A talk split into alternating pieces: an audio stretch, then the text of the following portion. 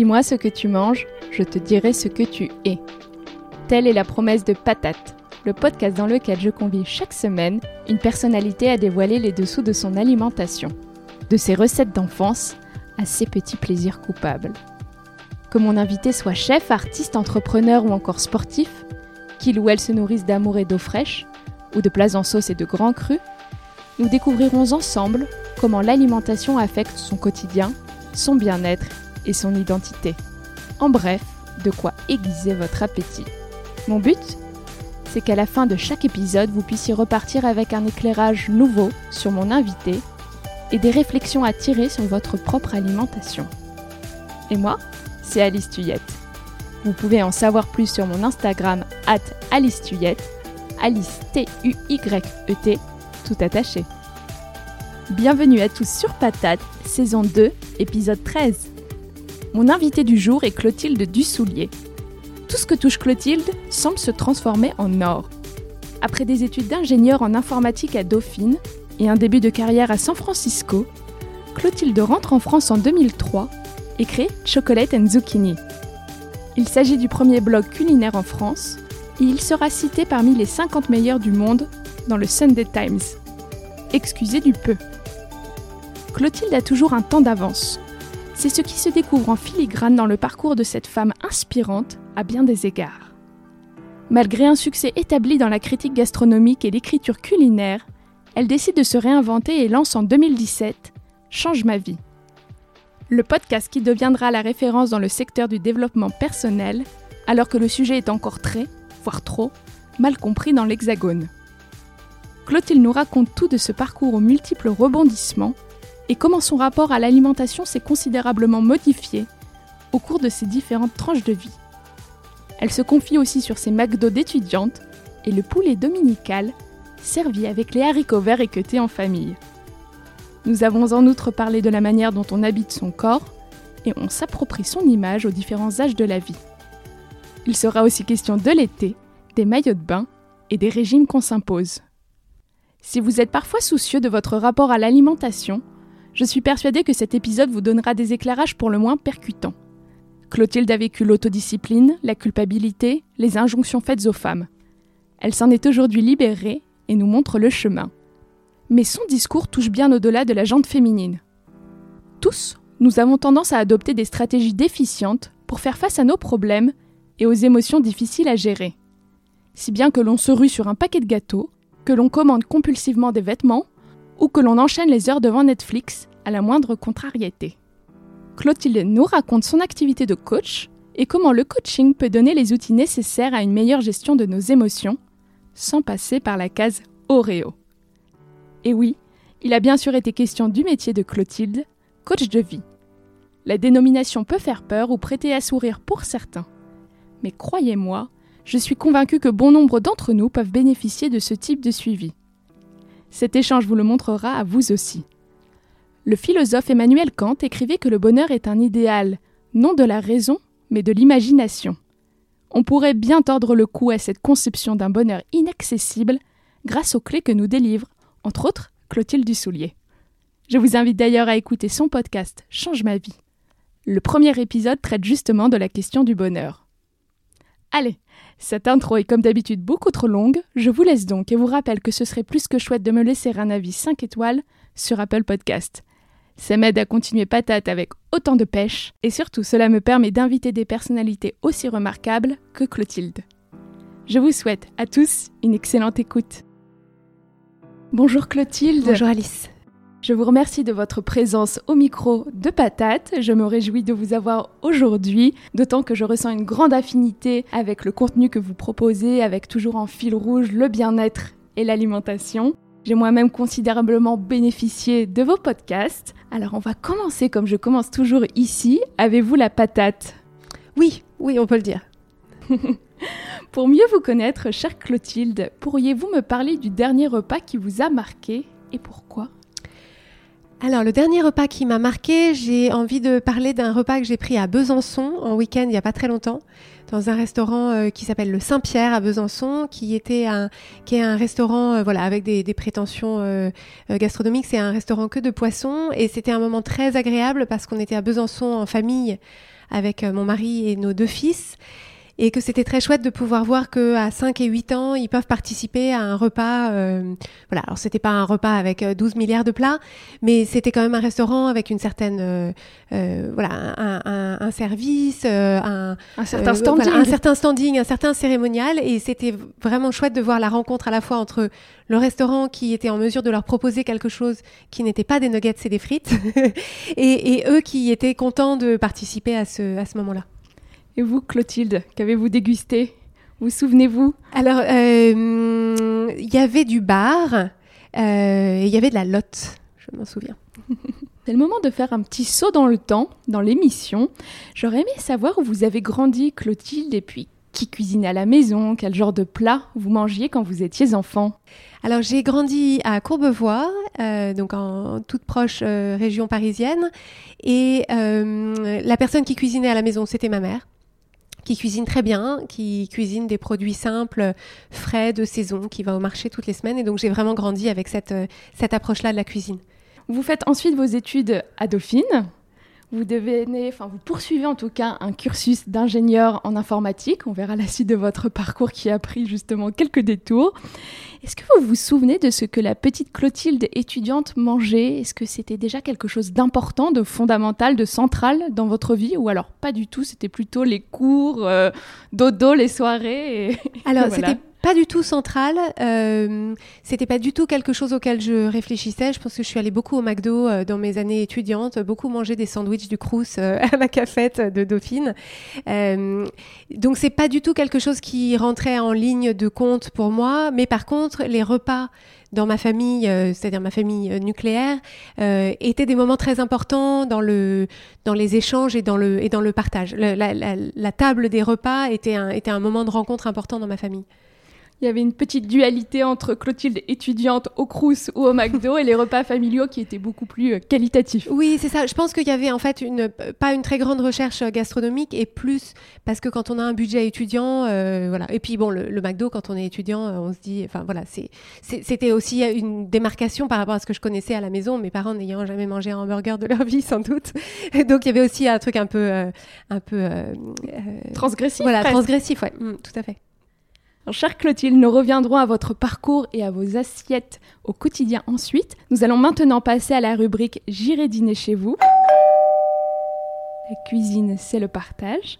Alors je voudrais en savoir un petit peu plus sur vos rituels d'hôtes. C'est très simple, je commence les phrases et vous n'avez plus qu'à les compléter. À la table de votre dîner idéal, vous inviterez alors, il y aurait mon mari et il y aurait euh, beaucoup de nos amis que nous avons moins le temps de voir depuis que tout le monde a des enfants. Euh, mais un grand dîner où tout le monde serait là, ce serait très chouette. Et vous cuisinerez, Clotilde? Alors moi j'aime bien faire des faire des plats euh, voilà des plats simples, des plats familiaux où on peut faire à manger pour beaucoup avec pas énormément d'efforts. Donc des légumes rôtis, des voilà des viandes ou des poissons rôtis, beaucoup de légumes. Le sujet de conversation que vous éviterez? Alors, je ne sais pas à quel moment sera diffusée cette interview, mais je pense que si on peut éviter de parler du coronavirus, je serais assez contente. Euh, voilà, en fait, c'est pas tant les sujets de conversation qu'on évite, c'est plus que moi j'ai envie de parler à des gens, enfin avec les gens, euh, des gens et de ce qu'ils font et de ce qui les enthousiasme et de ce qui voilà, de ce qui les intéresse en ce moment. Ce qui nous anime au fond et pas ce qui au contraire nous euh, bouffe, euh, nous pollue. Ouais, c'est ça. Le vêtement que vous porterez pour l'occasion euh, généralement, quand je reçois, je mets une robe parce que ça fait festif. Mais voilà, j'ai pas forcément un vêtement de prédilection pour recevoir. L'objet porte-bonheur qu'on retrouvera sur votre table. Alors, on a acheté il y a quelques, il y a pas mal d'années maintenant des, très beaux couteaux euh, dans le village de l'Aïol euh, d'un artisan coutelier et que et, c'est des couteaux qui sont qui sont pour nous suffisamment précieux pour qu'on les serve, pour qu'on les sorte quand on a quand on a des invités. C'est toujours un plaisir. Et enfin, le plus beau compliment que l'on pourrait vous faire à la fin du dîner, ce serait qu'on me dise simplement que, que c'était bon, que c'était bon, très simplement. Je crois que j'aime qu'on pense que c'était simple et que c'était bon. Ça l'est certainement, vous connaissant. Je souhaiterais maintenant échanger sur votre rapport intime à l'alimentation. Si les assiettes que vous consommez régulièrement avaient une faculté, celle de parler, qu'est-ce qu'elles diraient de vous, de votre personnalité, Clotilde? Alors je pense qu'elle dirait euh, en ce moment que l'alimentation et la recherche euh, dans cette alimentation n'est pas une priorité pour moi dans ma vie actuellement. Euh, et, et, donc ces assiettes-là, elle dirait que euh, voilà qu'on peut faire frais et bon sans que ce soit euh, sans que ça ait besoin de dire quelque chose en particulier. Donc en fait, on fait beaucoup de voilà, beaucoup de repas simples avec euh, des choses simples euh, qui sont qui sont bonnes et qui nourrissent tout le monde. Euh, mais c'est vrai que je me suis beaucoup détachée de cette euh, de de cette injonction que je me donnais pendant assez longtemps de faire voilà de une espèce de performance autour de la cuisine et que c'est c'est assez libérateur. Vous vous sentez mieux maintenant dans votre cuisine maintenant qu'il n'y a plus cette injonction, parce que on va y revenir plus tard, mais évidemment, vous avez eu, disons, trois tranches de vie professionnelle. D'abord, vous avez été à San Francisco, vous étiez donc ingénieur là-bas. Vous rentrez en France, vous montez ce blog culinaire qui devient une success story pas possible, qui a été euh, nommé, je crois, parmi les 50 meilleurs blogs culinaires au monde par le Sunday Times. Et aujourd'hui, vous êtes coach de vie. On, en parlera bien sûr ensuite de ce que c'est, ce que ça représente, parce que je pense qu'il y a encore aussi beaucoup d'interrogations euh, euh, des gens sur, euh, sur, sur, ce métier. Mais votre alimentation a donc beaucoup changé entre ces différentes, ces trois tranches de vie, et d'autant plus maintenant que vous êtes très soucieuse du bien-être dans son intégralité peut-être dans une forme d'essentialité. Oui, alors essentialisme, je, je comment que... est-ce qu'on dit en français? Alors, euh, on, on, peut utiliser le terme d'essentialisme, c'est un, un, néologisme qui s'emploie. euh, en fait, je pense que là où finalement mon rapport à l'alimentation a changé, c'est que euh, quand vous parlez de bien-être, en réalité, c'est pas c'est pas comme ça que je le formule dans ma tête. Et d'ailleurs, c'est pas du tout un mot que j'utilise dans dans mon approche et dans mon travail. Euh, je, je pense qu'en fait, ce qui m'importe le plus, c'est la connexion à soi. Et où en fait je m'aperçois que pendant longtemps, euh, mon rapport à l'alimentation n'était pas du tout dans la connexion à moi, alors que la façon dont je m'alimente aujourd'hui l'est beaucoup plus.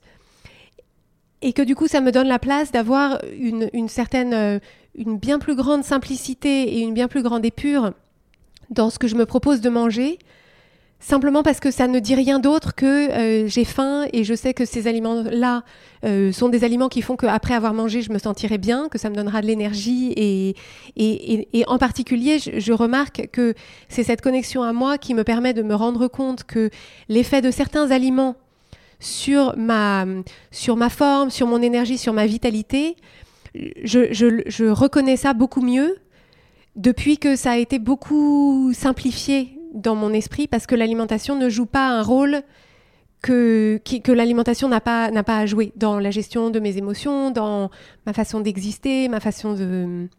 Voilà, donc on pourra y revenir sans doute. Mais, mais, mais, du coup, c'est quelque chose qui est beaucoup plus simple. C'est juste le plaisir gustatif, le plaisir de nourrir le corps quand il a faim et le plaisir de se sentir bien après avoir mangé. Et en fait, finalement, ça, ça trois choses là. là. Ce que j'allais vous demander, c'est une question euh, rituelle sur le podcast. Manger, ça représente quoi pour vous? Je pense que vous y avez répondu à travers les, les derniers éléments ou vous aimeriez rajouter quelque chose? Bah, je, je, pense que cette, euh, la réponse à cette question a beaucoup changé au fil du temps et que ça fait quelques années que la réponse que j'y apporte me convient pleinement. C'est-à-dire que euh, manger, c'est très simple et, et j'aime que manger soit très simple. Vous parlez de connexion à vous-même et de ce rapport plus direct en fait que vous avez à vos assiettes, à votre alimentation. Autrefois, c'était quoi si c'était pas une connexion à vous-même? C'était dans un rapport aux autres? C'était dans une volonté de prouver des choses? Je ne sais pas. C'était quoi? Mais je pense que le le, le fond des choses, c'est que j'avais, euh, comme énormément de gens, euh, j'utilisais la nourriture euh, à, à, à, défaut de meilleurs outils pour gérer mes émotions, beaucoup.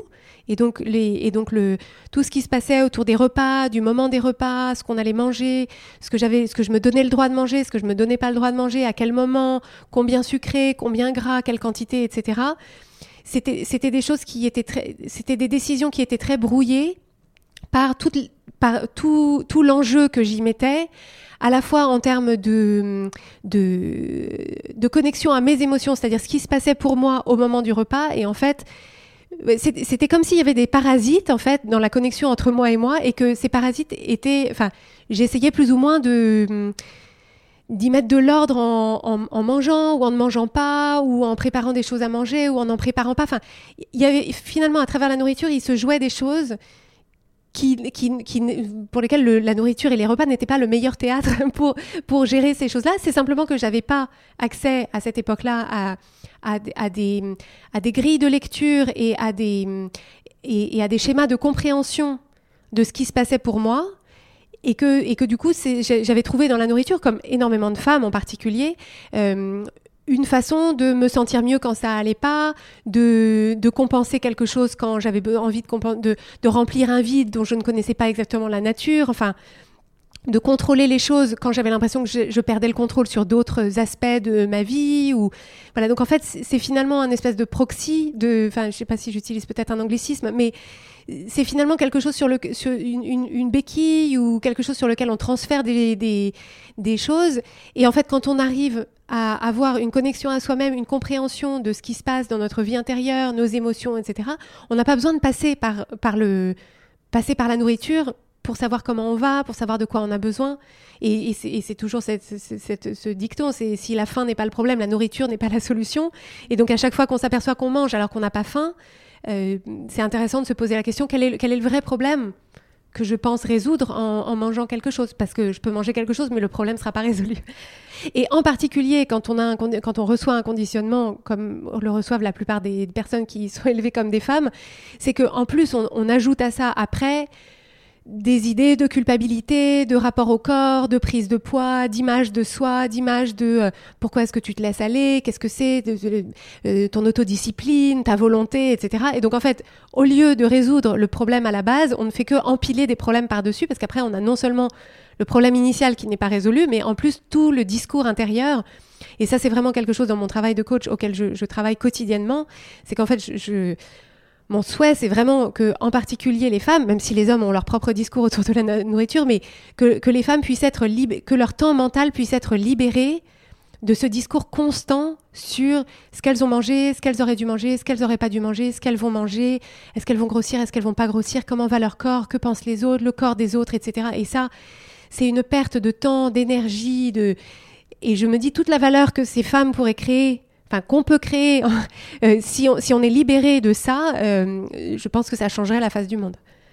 Oui, c'est peut être un temps phénoménal parce que c'est trois fois par jour et entre-temps, on pense à tout, ce qu'on devrait faire, à ce qu'on n'a pas fait, à ce qu'on pourrait, à ce qu'on aurait dû, etc. Et le sport et tout ça. Et, en, fait, et en fait, tout ça, c'est un cotère sur une jambe de bois, c'est-à-dire c'est pas ça le problème. Le problème, c'est quelque chose qu'il y a en dessous de l'ordre de la compréhension de soi, le rapport à soi, le regard qu'on pose sur soi, les jugements qu'on a de soi. Et en fait, ce, qui dans mon parcours a été très étonnant, c'est que je me suis longtemps posé beaucoup de questions sur la nourriture. J'ai longtemps essayé de, prendre ce problème-là de façon frontale, en essayant de comprendre qu'est-ce que c'était ce, ce rapport-là. Et en réalité, c'est le jour où j'ai décidé d'être complètement en paix, d'arrêter d'essayer de comprendre et de m'intéresser plutôt à moi, que ce problème-là autour de la nourriture s'est comme évanoui. Parce qu'en fait, c'était pas de façon frontale qu'il fallait le prendre, c'était en fait à la, à la rencontre de moi-même par tout le reste de ce que j'étais. Et du coup, toutes les questions autour de la nourriture se sont évaporées. Je trouve ça extrêmement intéressant ce que vous dites. C'est la raison pour laquelle vous avez écrit un blog, parce que vous vouliez en savoir plus sur ce rapport-là à la nourriture.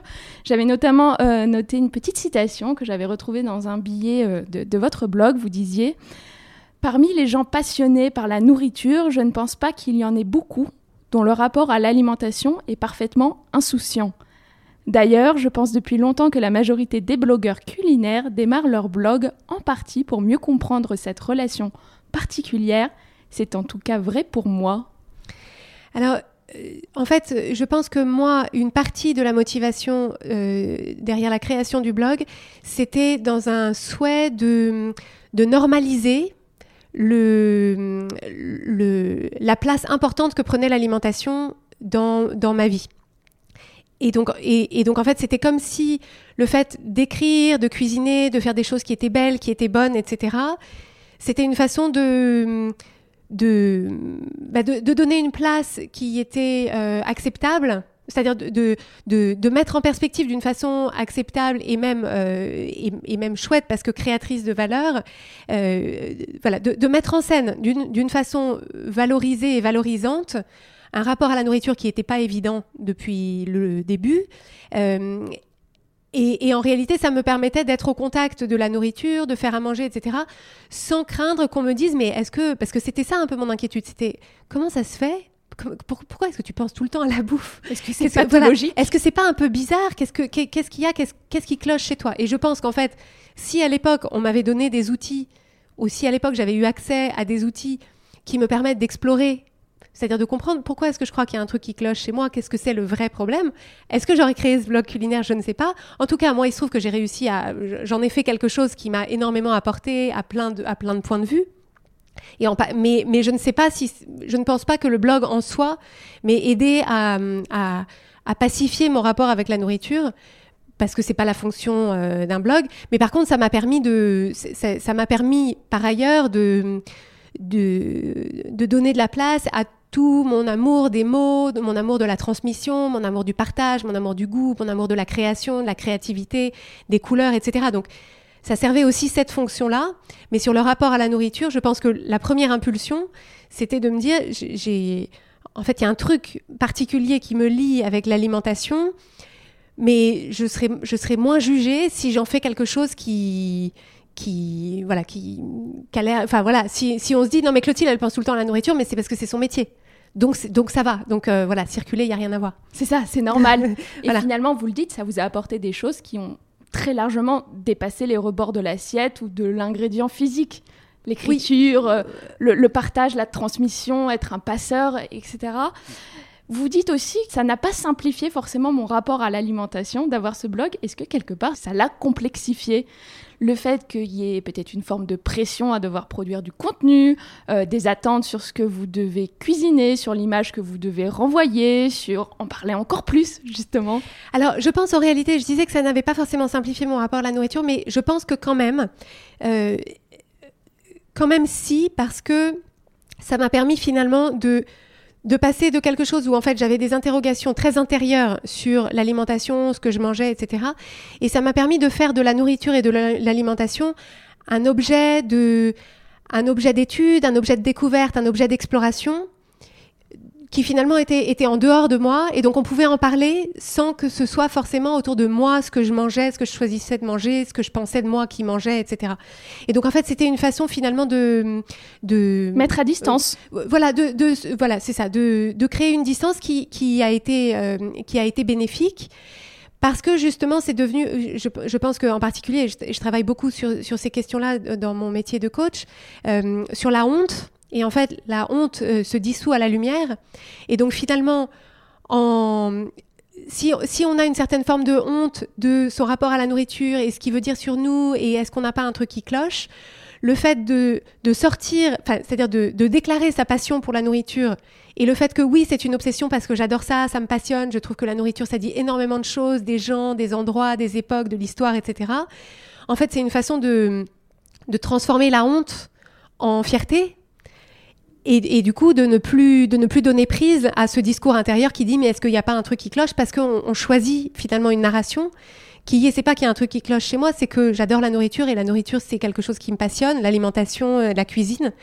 Et donc c'est une façon de se enfin de, de reprendre possession de l'histoire qu'on raconte. Puis presque de la sublimer dans quelque chose qui est très positif et d'autant plus à l'époque où vous avez commencé, c'était pas encore complètement euh, starisé, c'était pas aussi cool, aussi hype de parler de cuisine, mais au cours des années, ça l'est devenu, mais, complètement. Vous, vous, me dites également que vous avez, euh, vous travaillez beaucoup là-dessus, sur la honte, euh, ce que ça veut dire, ce qu'on mange, ce qu'on dit de soi. À travers cela, vous avez beaucoup de clientes qui viennent pour régler des problèmes de rapport à l'alimentation. Alors, je, toutes, toutes ne le. C'est pas, c'est pas nécessairement leur point de difficulté principal avec lequel elles viennent à moi, mais euh, donc moi, ce, que, ce, que, ce que je propose, c'est un format... Peut-être on va rappeler justement les choses, elle est posée correctement. On le disait avant, il y a parfois des préjugés, on peut se demander ce que c'est un coach de vie, un master coach. Je ne sais pas d'ailleurs comment vous voulez qu'on vous appelle. C'est l'occasion de le dire. Et puis d'expliquer peut-être rapidement, avant d'évoquer ce rapport-là à l'alimentation de vos clientes, évoquer rapidement ce que vous, vous faites, les services que vous proposez. Donc effectivement, j'ai créé un podcast qui s'appelle Change ma vie, qui est un podcast de coaching et de développement personnel. Et, euh, et donc je suis master coach certifié. Donc c'est un, niveau de certification de, coaching de vie euh, qui est le qui, est dans l'école de coaching euh, qui m'a certifié, qui est le niveau de, certification le plus élevé auquel on puisse euh, aspirer. Et donc l'idée c'est, enfin ce que ça représente, c'est un, niveau de maîtrise, d'excellence et d'expérience dans les techniques de coaching qui est voilà qui, qui est élevé. et donc ce que je propose, enfin les accompagnements que, que que change ma vie propose, donc c'est on, on est une équipe. Et ce qu'on propose en fait, c'est un programme d'accompagnement en groupe qui s'adresse aux femmes, aux femmes qui travaillent et qui ont des enfants et qui ont euh, des problématiques de charge mentale, d'anxiété, de perfectionnisme autour des différents rôles qu'elles veulent jouer. En fait, le constat, c'est de voir que les, on, est une génération de femmes, moi j'aurai 41 ans à la, fin du mois, on est une génération de femmes à qui on a dit tu peux tout faire, donc ça c'est formidable, et on a entendu tu dois tout faire et tu dois tout faire parfaitement. Et donc en fait, finalement, ce qui se passe, c'est que la plupart d'entre nous avons complètement internalisé toutes les façons dont, on allait pouvoir être jugé sur notre performance ou notre adéquation dans tous les domaines de notre vie. Et donc, en fait, on est... Je dis on parce que, bien sûr, les personnes que j'accompagne, euh, je peux les accompagner, notamment parce que moi, j'ai traversé et surmonté ces problématiques-là. On, on, est perpétuellement à la recherche de ce qu'il faudrait faire en plus pour mériter le, notre propre validation en premier lieu, peut-être en passant par celle des autres. Et, et en fait, c'est aussi le conditionnement qu'on reçoit. C'est toujours le regard des autres est plus important que le nôtre. Il faut euh, plaire à nos parents, il faut plaire aux profs, il faut plaire au patron, il faut plaire. Euh, voilà. Et donc, dans une, dans une quête perpétuelle de validation sans fin, et qui est absolument épuisante et qui crée, qui, qui crée euh, pour certaines femmes une, un, un, très grand sentiment d'insatisfaction, de culpabilité, de frustration, qui peut parfois aussi être de la colère, et qui, à mon sens, est le gâchis ultime, parce que pour la plupart d'entre elles, elles ont mis en place dans leur vie la plupart des choses qu'elles voulaient mettre en place, donc euh, en couple ou pas en couple, avec des enfants, une carrière, euh, un lieu de vie, etc. Et en fait, elles ont tout ça et c'est un gâchis énorme parce qu'elles n'arrivent pas à, elles n'arrivent pas à être bien dans cette vie qu'elles se sont construites. Elles n'arrivent pas à en profiter. Et donc moi, la mission que je me donne auprès d'elles, c'est vraiment de les aider à voir de quelle façon, enfin voilà, qu'est-ce qui, qu'est-ce qui est un problème extérieur qu'il faut régler et qu'est-ce qui est un problème intérieur euh, qu'il faut régler, c'est-à-dire de quelle façon est-ce qu'on peut se proposer de, de, de créer les conditions du succès dans la vie qu'on a créée pour, pour pouvoir simplement se sentir, pour pouvoir simplement se réveiller le matin en se disant j'adore ma vie, je sais exactement pourquoi je suis là, je sais exactement ce que je fais, je suis très contente d'aborder ma journée. Donc est-ce que tout est tout le temps facile? Pas forcément, mais j'adore ma vie et je sais pourquoi je suis là. Et à mon sens, c'est finalement ce à quoi tout le monde aspire. Et moi, je suis aujourd'hui à un stade de ma vie où je peux dire ça. J'adore ma vie et je sais exactement pourquoi je suis là. Et je me lève le matin en étant vraiment contente de la journée qui m'attend. Et c'est vraiment ça que je veux pour euh, toutes les personnes qui écoutent mon podcast et toutes les personnes que j'accompagne.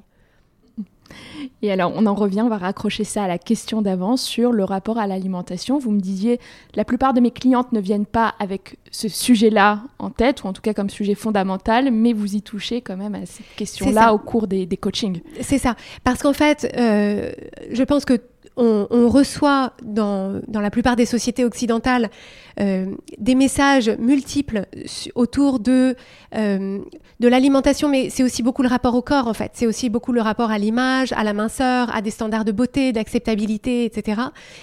Qu'on absorbe euh, comme, comme si c'était l'air qu'on respirait. Donc on a internalisé énormément de ces, de, de ces règles imaginaires auxquelles on se pense tenu.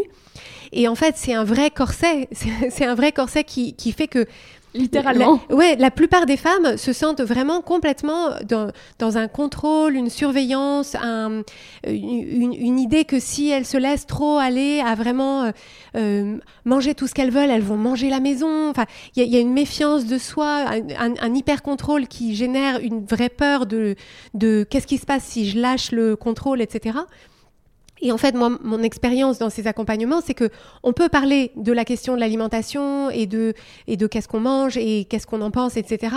Mais en réalité, euh, ce, qui, ce qui manque, enfin, ce qui, ce qui crée ces difficultés-là, c'est quand, en socle fondamental, on n'a pas encore appris à, avoir une relation avec soi-même qui est une relation de confiance, une relation où on peut compter sur soi, une relation où on se dit la vérité avec sincérité mais bienveillance, et où, une fois que ça c'est en place, la question de l'alimentation, la question du rapport au corps, de la minceur, etc., c'est beaucoup plus facile de les dénouer parce qu'on a construit cette, euh, on a construit les fondations sur lesquelles appuyer ces questions-là.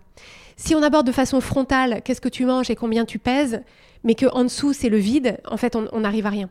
Oui, c'est prendre les choses à l'envers, encore une fois. C'est ça, parce qu'en fait, euh, quand, on se, quand, quand, on se définit, quand on définit sa valeur par le poids qu'on pèse, euh, on voit bien que ça va être une course éperdue à la minceur et un contrôle permanent de, de ce qu'on mange mais ça paraît normal. Si c'est ça la règle du jeu que je me suis dite, que je me suis donnée, c'est au-dessus d'un certain poids, je n'ai plus aucune valeur et donc il faut que je reste à un certain poids. Euh, bah, j'ai créé les règles d'un jeu dans lequel je suis toujours perdante parce que parce, que c'est l'inquiétude et la peur et le contrôle permanent. Et donc l'idée c'est de se dire ok, on va laisser ça de côté. Qu'est-ce qui, par ailleurs, constitue ta relation à toi-même? Qu'est-ce que tu penses que tu vaux? Qu'est-ce que tu veux? De quoi tu as envie? De quoi tu as besoin? Qu'est-ce qui te plaît? Qu'est-ce qui te plaît pas? Et en fait, ça, c'est des questions que la plupart des femmes ne se posent jamais. Il n'y a jamais la place pour se poser ces questions, ou alors elles se posent ces questions-là et elles disent je sais pas. Mhm. Alors qu'élargir la focale et apporter les vraies réponses à ces vraies questions-là, c'est certainement la, la, clé. Vous parliez du rapport au corps. Vous, votre rapport au corps a justement beaucoup changé à partir du moment où vous avez dénoué, où vous avez eu un rapport plus direct à votre Alors, je pense que c'est quelque chose qui reste en qui, qui reste en, en, en, perpétuel mouvement, je pense, toute une vie, notamment parce que maintenant que j'ai 41 ans, euh, les, les, perspectives qui m'attendent, c'est plutôt la question de du corps qui du alors 41 ans, c'est pas vieux mais je veux dire, c'est pas la même chose que les questions qu'on se pose quand on a 20 ans, et c'est pas la même chose que les questions qu'on se pose quand on en a 60. Mais en fait, ce qui, ce qui, ce que me permet le recul des années, c'est cette ironie ultime, c'est de me souvenir que euh, je revois des photos de moi à 20 ans, et en fait, j'étais et que je me souviens qu'à l'époque, j'avais un rapport difficile avec mon corps, l'image de mon corps, etc. Vous vous trouviez pas jolie À 25 ans, alors c'était pas tellement que je me trouvais pas jolie, mais c'était que j'avais toujours un truc autour du poids de la silhouette, de est-ce que j'étais assez mince, euh, parce que au fil du temps, avec mon, notamment en, allant aux États-Unis, euh, j'avais pris quelques kilos en arrivant, comme la plupart des gens qui naturel, c'est les 5 kilos euh, qu'on a. Et, ça, ça a mis en place quelque chose de l'ordre de, je me suis dit, mais qu'est-ce qui, qu'est-ce qui se passe, qu'est-ce que, qu'est-ce que, comment est-ce que je fais pour retrouver le contrôle de mon corps? Et en fait, donc j'ai passé pas mal d'années à être dans cette dans cette dynamique, à, à, me dire mon corps est quelque chose qu'il faut que je contrôle. Et en fait, euh, après, on rajoute les grossesses dessus, où il se passe des choses différentes dans le corps. Excusez-moi de vous interrompre quand on écrit des livres, parce que vous, êtes, vous étiez, je ne sais pas s'il faut parler au passé ou au présent, mais vous avez écrit en tout cas des livres euh, de recettes. Et là-dessus, ça rajoute pas une pression, parce que vous faites des recettes tout le temps, vous voulez les goûter, vous n'avez pas l'impression d'être dans un grignotage constant, et est-ce que ça ne rajoutait pas également à la complexité de, du rapport à ce corps? Alors en fait, je pense que pour moi, au contraire, ça... Hum, je, pense que pour, euh, pour beaucoup de gens, il y a un rapport avec la nourriture qui est quelque chose qu'on a un peu intégré, cette idée d'abondance et de versus de rareté. On est quand même euh, les enfants des enfants de la, de la Deuxième Guerre, pour la plupart d'entre nous. Et donc, il y a aussi l'idée pour beaucoup de gens que quand il y a quelque chose à manger, quelque chose qui est bon, euh, bah, il faut le manger parce qu'on ne sait pas s'il y aura, par exemple, des pâtisseries. Euh, si les, pâtisseries c'est exceptionnel, le jour où il y a des pâtisseries, il faut absolument manger les pâtisseries parce qu'on ne sait pas quand est-ce qu'il y aura des pâtisseries. Quand on est auteur culinaire et journaliste gastronomique, comme ça a été mon cas, et qu'on a l'occasion d'aller beaucoup dans des restaurants, dans des restaurants étoilés, de goûter beaucoup de pâtisseries, en réalité, au bout d'un moment, ça s'émousse et il n'y a plus cette espèce de côté euh, euh, exceptionnel dont il faudrait se, qu'il faudrait stocker dans l'idée que ça ne reviendra pas. Et en fait, on arrive à avoir un rapport qui est beaucoup plus. Euh, c'est-à-dire, c'est super, il y a une religieuse, c'est génial, mais euh, si j'ai pas faim, une religieuse, je pourrais en racheter une autre. Enfin, Oui, il y a beaucoup moins le désir. Il y en a plein des religieuses. donc, voilà. Donc en fait, je, je, pense que pour moi, de ce point de vue-là, ça a beaucoup, ça a beaucoup simplifié les choses. Et le fait de pouvoir se dire, en fait, des recettes, j'en fais tous les jours, j'en fais tous les jours pour mon métier.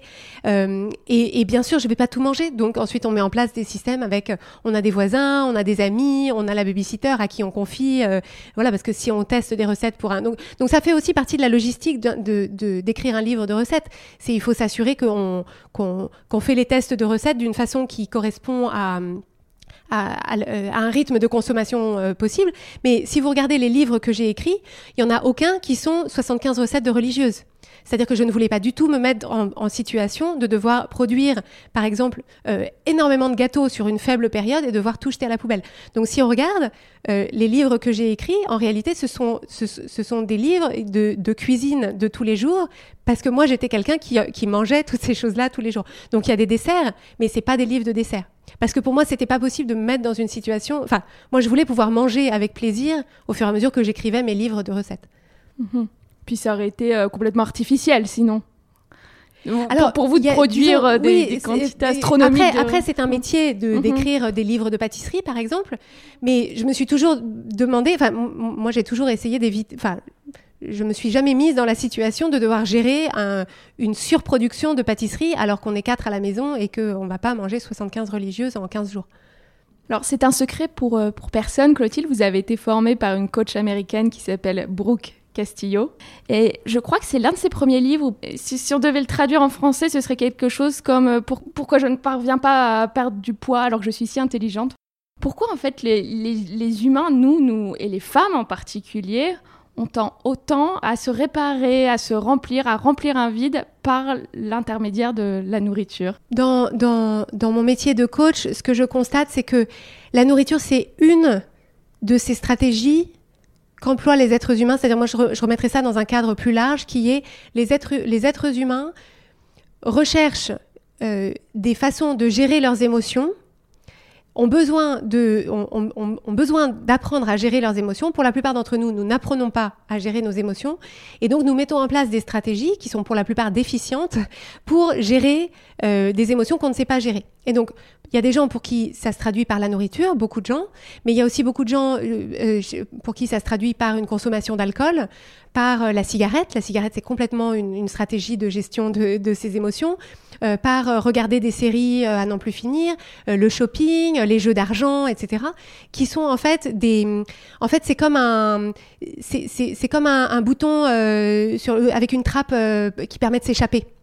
En fait, c'est des stratégies qui permettent temporairement de s'extraire d'une situation qui est émotionnellement difficile. Et donc, c'est exactement ça que font la plupart des gens, c'est-à-dire, je suis dans une situation qui m'est émotionnellement pénible parce que euh, j'ai eu un feedback euh, dans mon travail euh, qui me met très mal à l'aise, je ressens de la honte ou du stress, etc.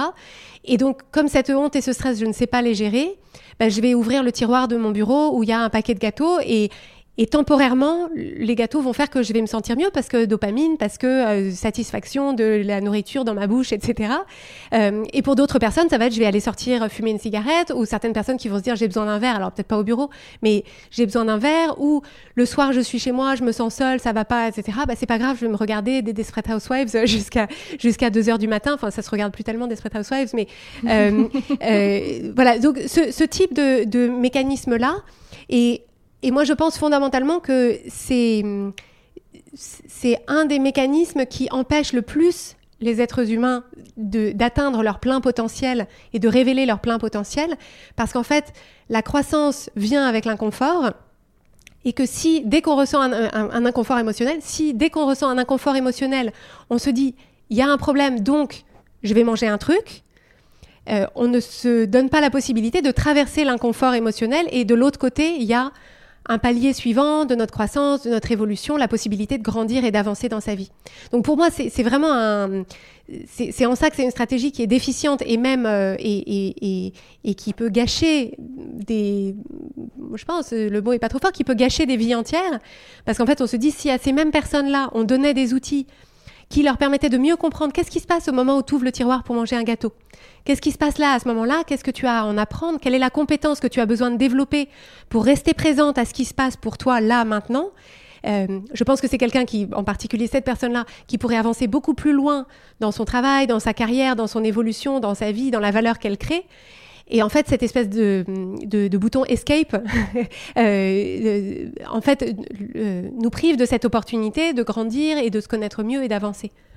Et pour autant, ces mécanismes, est-il souhaitable de s'en libérer totalement Je veux dire, de plus avoir recours à ce petit toréo au passage quand on se sent pas bien ou d'aller regarder une série télé? comment est-ce qu'on trouve la limite entre le moment où ça reste un plaisir, et je pense que c'est souhaitable hein, dans la vie de chacun de savoir se faire plaisir, et le moment où ça devient une, une compensation, cette trappe, cette, euh, cette échappée qui ne nous fait pas du bien finalement. Alors, le, le, le, fond de la réponse, c'est que chacun, et ça c'est vraiment quelque chose qui à travers change ma vie et le coaching que je propose, qui est toujours une valeur fondamentale, c'est la liberté individuelle de chacun, c'est-à-dire que euh, chacun fait exactement ce qu'il veut, c'est-à-dire que les gâteaux, la glace, les cigarettes et tout, moi j'ai aucune, euh, voilà, il n'y a pas de supériorité morale à ne pas manger de gâteau. Euh, par contre, moi, ce qui m'intéresse, c'est ce que ça, c'est est-ce que quand on mange un gâteau, est-ce que c'est quelque chose qui améliore notre connexion à nous-mêmes ou est-ce qu'au contraire, c'est un mécanisme de déconnexion de soi? Et finalement, c'est là que c'est là que c'est problématique.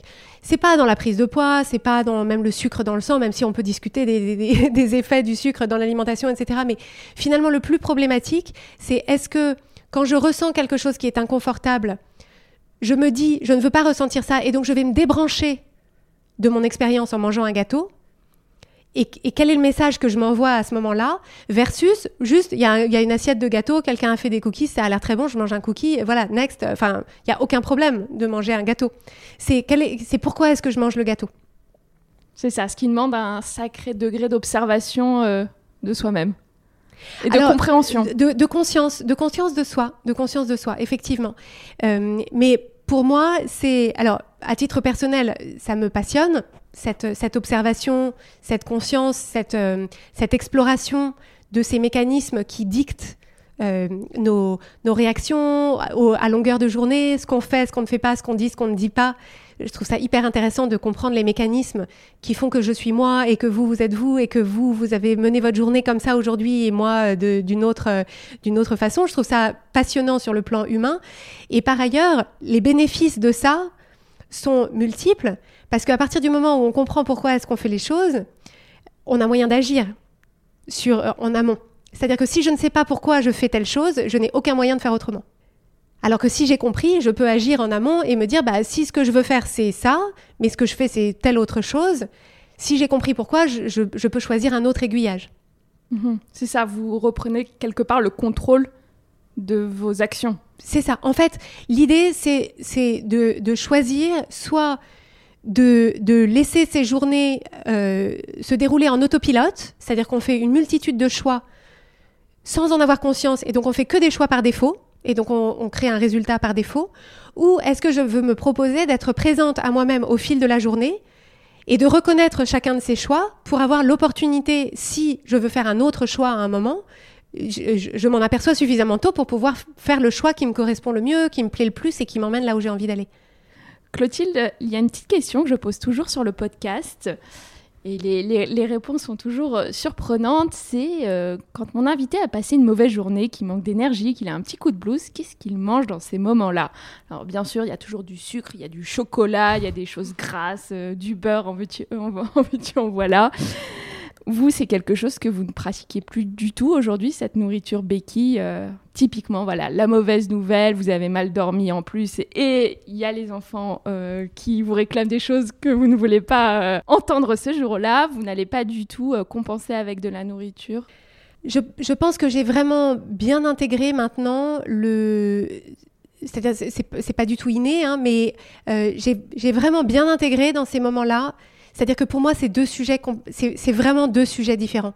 C'est-à-dire, il y a, j'ai passé une mauvaise journée, j'ai eu une mauvaise nouvelle, je, ressens des émotions qui me plaisent pas, et donc ça c'est un sujet. C'est-à-dire, je sais quoi en faire. Je, c'est pas forcément facile, mais voilà, il y a ce sujet, et il y a par ailleurs le sujet de qu'est-ce qu'on mange et est-ce que j'ai faim. Mais pour moi, c'est comme si c'est comme si on me disait voilà, vous avez passé une mauvaise journée, est-ce que vous allez euh, euh, jouer au poker sur internet? Pour moi, c'est deux trucs qui n'ont rien à voir parce que parce que moi, le poker sur internet, c'est pas ma façon de gérer mes émotions. Donc en fait, ou, ou, de dire est-ce que tu vas sortir euh, sur le balcon fumer une cigarette? Enfin c'est pas mon mécanisme de compensation émotionnelle, donc ça ne me traverse même pas l'esprit. Et c'est la même chose avec la nourriture, c'est-à-dire que pour moi, c'est complètement décorrélé, ces deux, ces deux situations-là, enfin ces deux sujets-là. Il y a comment je me sens et il y a ce que je mange. Et il n'y a pas de lien entre les deux. Quelle libération, en effet. bah oui, c'est des outils à mettre en place et c'est des, des paliers à passer de connexion de soi, de connexion à soi et de compréhension de soi. Mais c'est vrai que c'est très, ça allège énormément. Quelque chose que j'apprécie beaucoup dans votre travail, je trouve, c'est qu'il y a une grande rigueur. Je me souviens dans les recettes que j'ai beaucoup consultées chez vous, c'était toujours euh, très détaillé, c'est fouillé, c'est simple mais bien expliqué. Et je trouve aussi cette même pédagogie en fait au travers du podcast euh, Change ma vie. Est-ce que vous faites preuve aussi de, rigueur dans votre rapport justement à l'alimentation? Au contraire, la simplicité, ça veut dire non, je ne vais pas chercher à, contrôler les choses, à être dans un rapport euh, très, très rigoureux. Et, et, je vais plutôt m'écouter et si j'ai envie de ça à ce moment-là, j'y vais. Alors, effectivement, mon, rapport à l'alimentation et à la cuisine, il est, très simple. Euh, mais je pense que c'est aussi le fruit de, la rigueur et de la recherche de... C'est-à-dire que c'est, c'est le fruit en aval de, en amont, euh, vraiment chercher à vraiment bien comprendre quels étaient les mécanismes qui rendaient ce rapport à la nourriture compliqué.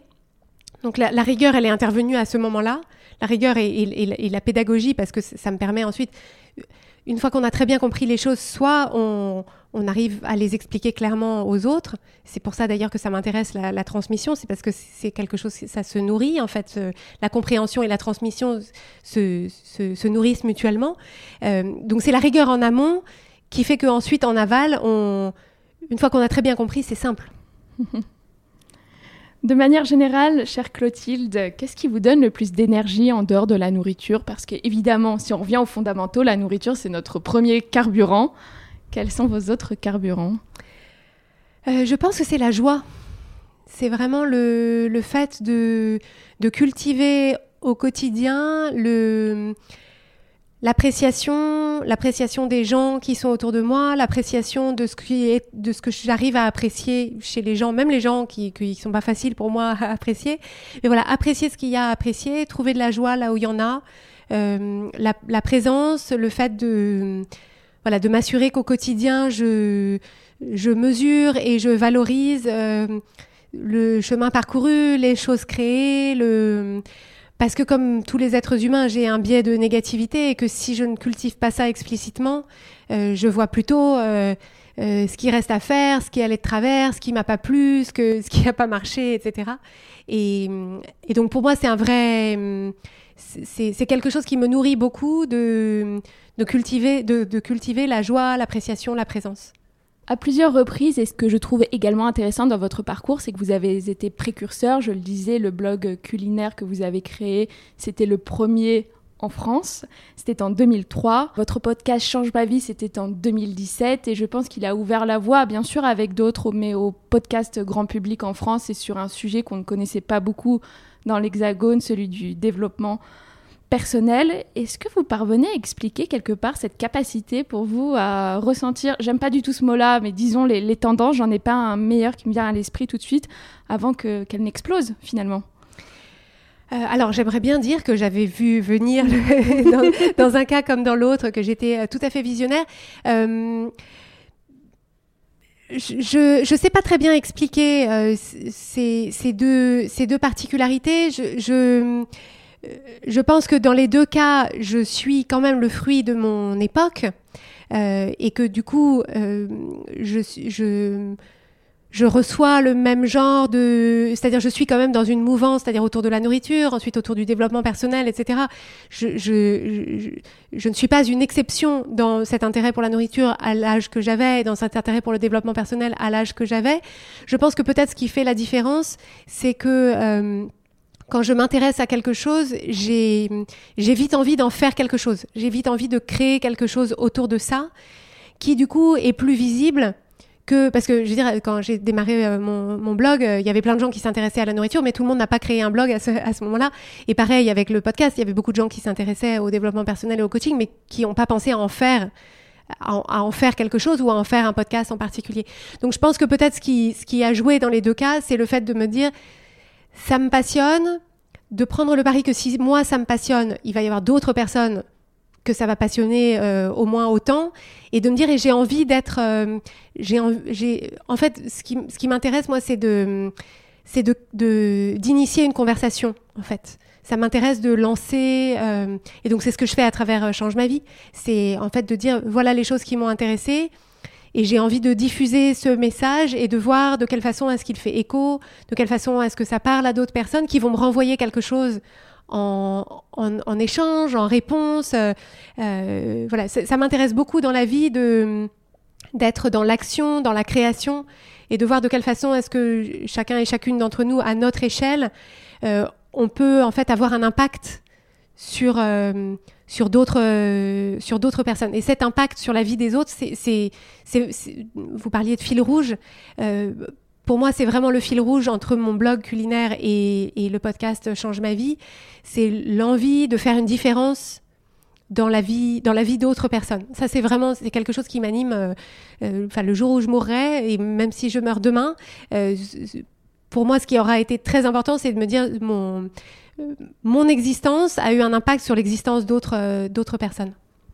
C'est ça, parce que je vous voyais autant comme une amie chère qui pouvait nous aider à préparer un 4 quarts en nous donnant les bonnes explications, la bonne façon de faire, en, le faisant de manière encore une fois très pédagogique. Et puis là, vous nous accompagnez à prendre des décisions importantes dans notre euh, vie, par exemple.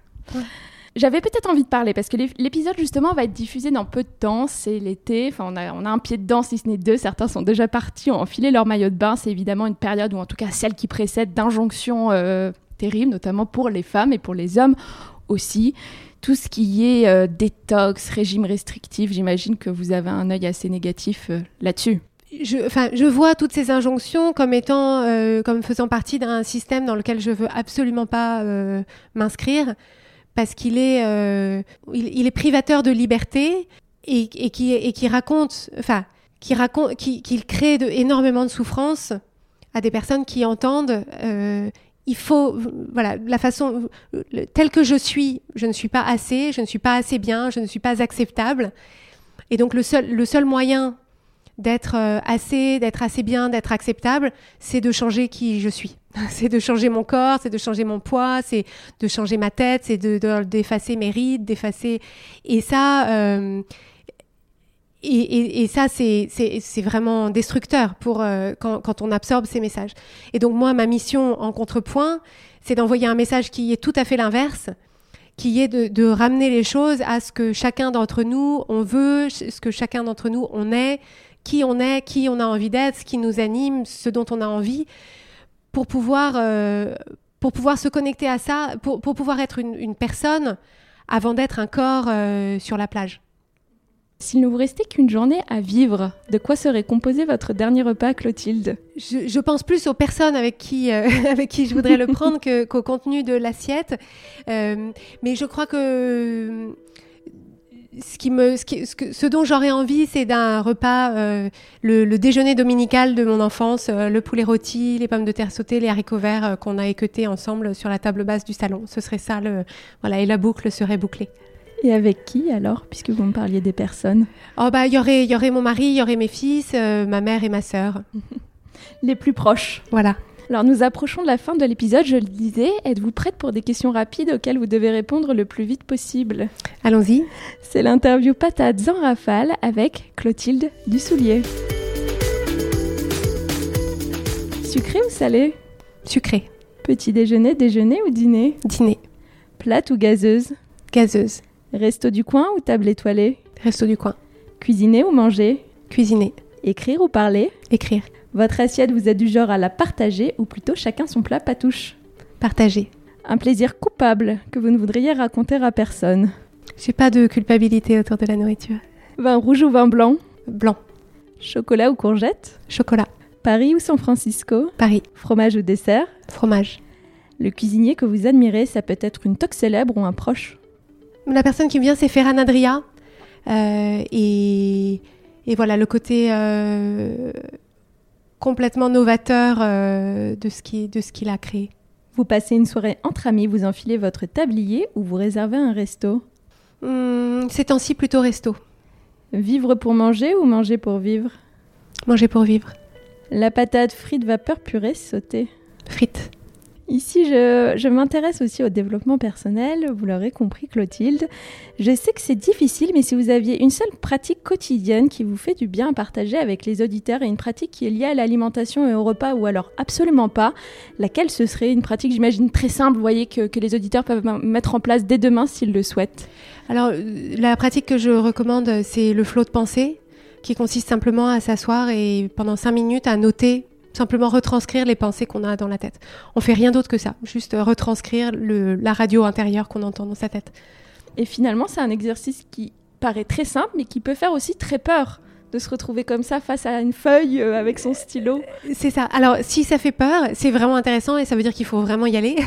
Euh, parce que si on a peur d'observer ses pensées, c'est déjà une première déconnexion de soi. Et donc, c'est vraiment intéressant de se demander de quelle façon est-ce qu'on peut apprendre à, observer sans les juger euh, les pensées qu'on a et, pourquoi est-ce que ça nous. Enfin, qu'est-ce qu'il y a là-dedans qui pourrait nous faire peur? Parce que ce qui est sûr, c'est que c'est pas parce qu'on les regarde pas qu'elles sont pas là. Donc. Euh, il, vaut, mieux les. L'autruche, ça ne marche pas. ça pas longtemps. pas longtemps. Ou alors, ça mène à des comportements, effectivement, de compensation qui sont pas forcément. Euh, qui, qui donnent pas forcément de bons résultats par ailleurs. On revient au paquet d'Oreo. c'est ça. Clotilde, où est-ce que mes auditeurs peuvent vous retrouver ou suivre votre travail? Alors, le podcast Change ma vie est disponible sur toutes les plateformes d'écoute de podcast et on peut me retrouver aussi sur le site changemavie.com et en particulier euh, pour voir notre offre de coaching changemavie.com/coaching. Très bien, merci beaucoup Clotilde pour ce moment, pour cet échange très honnête et très transparent et puis très bienveillant. Merci Alice. Voilà, Patate, c'est fini pour aujourd'hui. Je suis heureuse et reconnaissante que vous ayez pris de votre temps pour écouter cette conversation. Ça veut dire beaucoup pour moi. Si vous avez des questions ou des remarques à partager, n'hésitez pas à m'écrire à alice at ou à réagir sur mon Instagram at alicetuyette. Le mot de la fin Gardez la patate, régalez-vous et ne lâchez rien. En cuisine comme dans la vie, on peut tous accomplir nos rêves à condition d'honorer nos engagements avec courage, détermination et une sacrée dose de travail. Allez, à très bientôt sur Patate.